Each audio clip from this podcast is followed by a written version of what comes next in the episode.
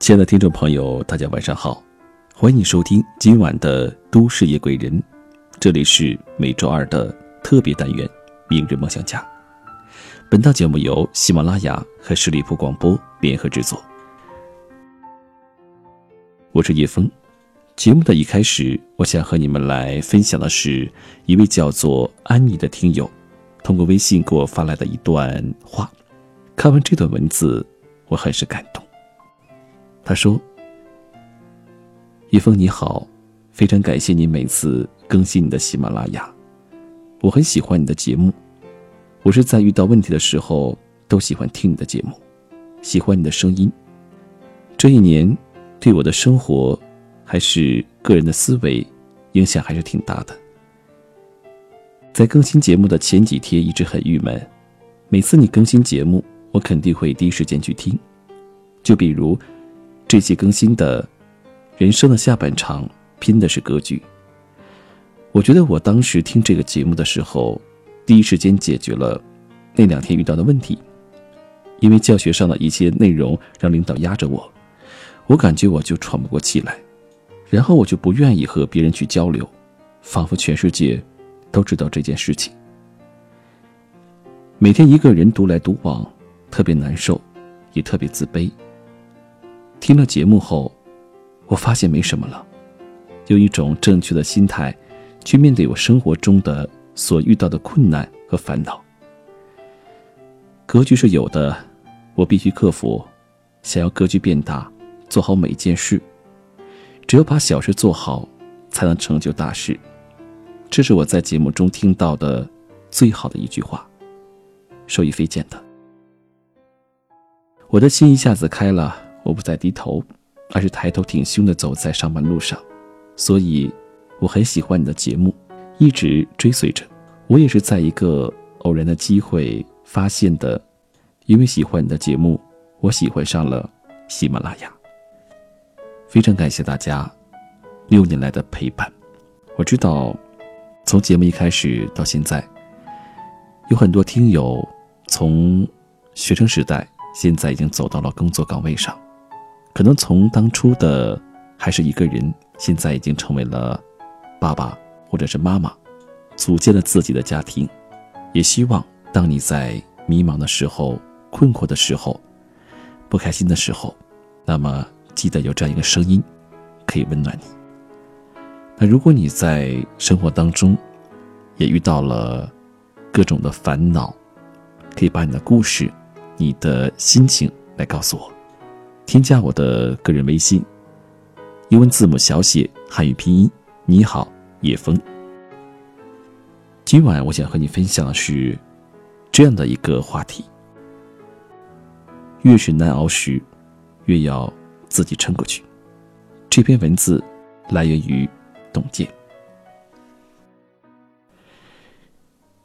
几年前，我在知乎上看到过。这样一个帖子：研究生毕业，相恋三年的女友因为种种原因和我分了手。半年后，我到了一个完全陌生的城市，刚过实习期，每月工资一千五百块。那是二零一五年的元旦。前一天，母亲刚做完一个手术，我赶上火车回家，到医院已经凌晨四点多。在医院待了两天，又往单位赶，上了一周班。突然接到父亲电话，说爷爷不在了。我回家帮忙料理完爷爷的后事，又接到医生的电话，说母亲病情又恶化了，尿毒症三期，快要撑不住了。后来的一个月，我是在医院陪着母亲做透析度过的。母亲问我。女友怎么没来？我含糊的说：“她忙呢。公司有急事，领导连话电话找我，说再不回去上班就滚蛋。”我捧着手机在楼梯间不停的说抱歉的时候，眼泪突然就绷不住了。这就是我的二零一五。生活就像是脱了线的毛衣一样，从地震开始。发展成无法收拾的残局，孤立无助。评论区里，很多人说着温暖的话，安慰他别硬撑着，多找朋友倾诉。也有人猜测他的现状，担心他会扛不下去。但他像消失了一样，一条也没有回复。几个月后，帖子终于更新了。男生用淡淡的语调写完这段无助故事的后续。谢谢大家，我回来了，我很好。春节的前一天，母亲走了。我以为我会崩溃，但我没有。我也曾期待有个人能将一滩泥似的我拉起来，但我无人能靠。我干脆辞了工作，回家收拾母亲的东西。我把那些衣服整整齐齐的叠好放在床边，拉开窗帘，阳光照进来。母亲种的植物还绿得那么鲜艳。我突然发现，生活好像也没那么糟糕。我开始去健身，流汗让我清醒。我还爱上了做饭，食物让我安心。我每天都在阅读，文字让我平静。我突然发现，那些本积了一肚子想要倒给别人的苦水，早已说不出口，也不必再说。现在的我已经来到一家新的公司，打算开始新的生活。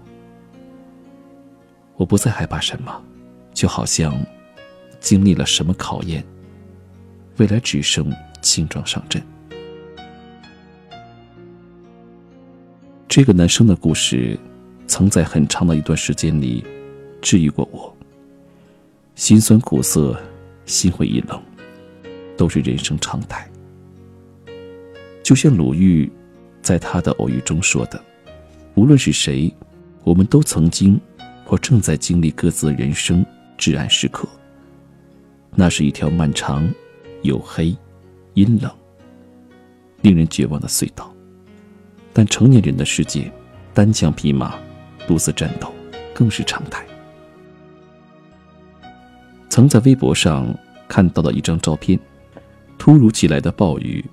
街上的人群作鸟兽散，水果摊的小贩无处可躲，只能蜷缩在小推车底下，形单影只的挨过这场大雨。评论区里有一句很扎心的话：“人到了一定岁数，自己就得是那个屋檐，再也无法另找地方躲雨了。”谁都希望一生被爱，被人小心收藏，受了伤有人倾诉。受了苦，有人依靠；疲倦的时候，有人送上肩膀。但经历的越多，越发现，这世上没有完全的感同身受。每个人都在自己的世界里孤独的过冬。越是煎熬，就越要靠自己撑过去。成年人的世界是一汪苦海。你我都身在其中，悲欢皆需自度。没有谁比你更努力，一切快乐靠自己，所有努力靠自己，不争馒头就争口气。每个人的一生都有注定要走的路。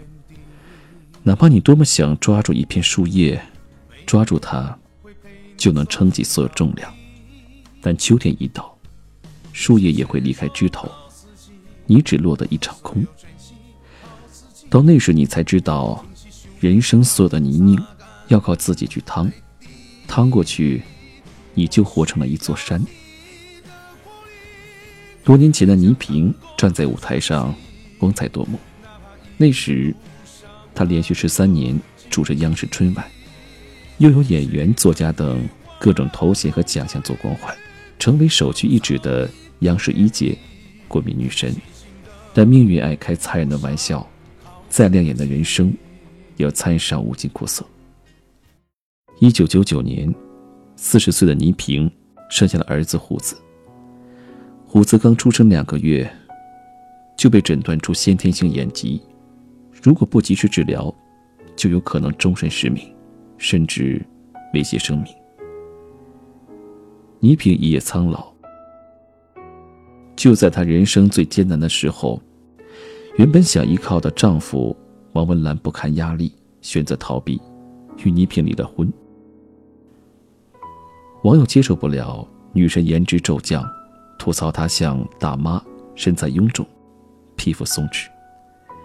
倪萍自己也陷入了难以想象的焦虑和压力中，学会了抽烟，整夜整夜失眠。这就是人生最残忍的真相。站在深渊里抬头望，才发现自己是如此孤独。好在姥姥一句话，点开了他，自己不倒。啥都能过去，自己倒了，谁也扶不起你。倪萍惊醒，既然无人可靠，那就独自成军吧。他不再流泪，辞去了央视主持人的工作，告别了花团锦簇的一切，远去美国为儿子求医问药。医药费很快掏空了家，倪萍为了接戏挣钱。常国内国外来回飞，只坐便宜的经济舱，赚了钱又飞回去给孩子治病，甚至可以双膝跪地，给正在发言的导演拍照。终于在虎子十岁那年，大夫告诉他，治疗的很好，短时间内可以不用来复查了。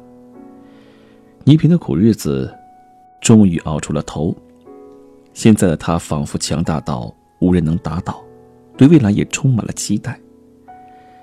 去年，倪萍的经纪人晒出一组倪萍没有修过的照片，身材状态都好的惊人。五十九岁的生日，他还发了一条微博说：“我总是得往前走走，去拍电影，去画画，去写书。任何时候，将你从深渊上拉上来的，必须是你自己。”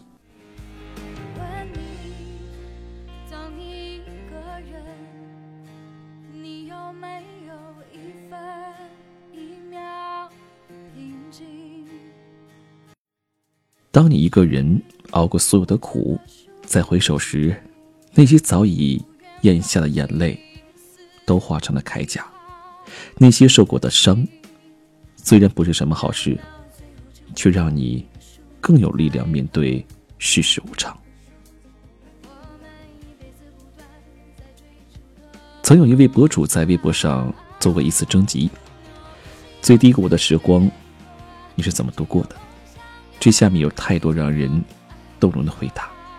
有人参加考试屡战屡败，屡败屡战，凭着一股子不服输的劲头，死磕到底；有人本就考研失利，还遭遇了很大不幸，最无助的时候，逼着自己读书学习，重新上路；有人遭遇父亲去世，母亲重病，二十岁的年纪，所有扛过去的支撑力，只是默默在心里告诉自己。一切都会好的。还有人因为生病差点送命，也曾想过一了百了，但他却不惜命，拯救了自己，也想拯救他人，现在成了一名医生。你发现了吗？那些生命中最难挨的日子，其实并无人站在你身后，是独自熬过去的你，书写了后来的一切。还记得？我的前半生中的一句台词：“路要自己一步步走，苦要自己一口口吃，抽筋扒皮才能脱胎换骨。除此之外，没有捷径。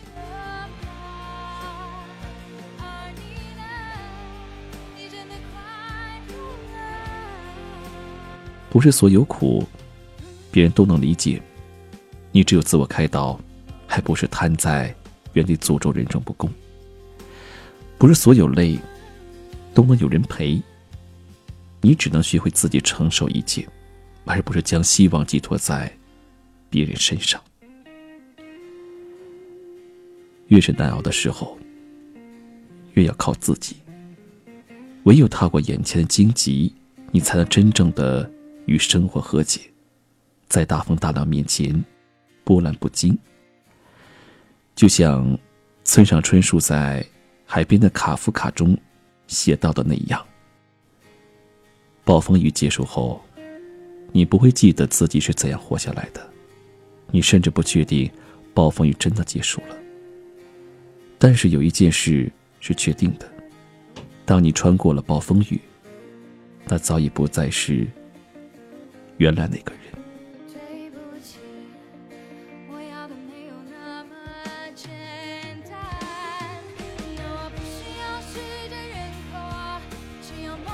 好了，今晚的节目就到这里。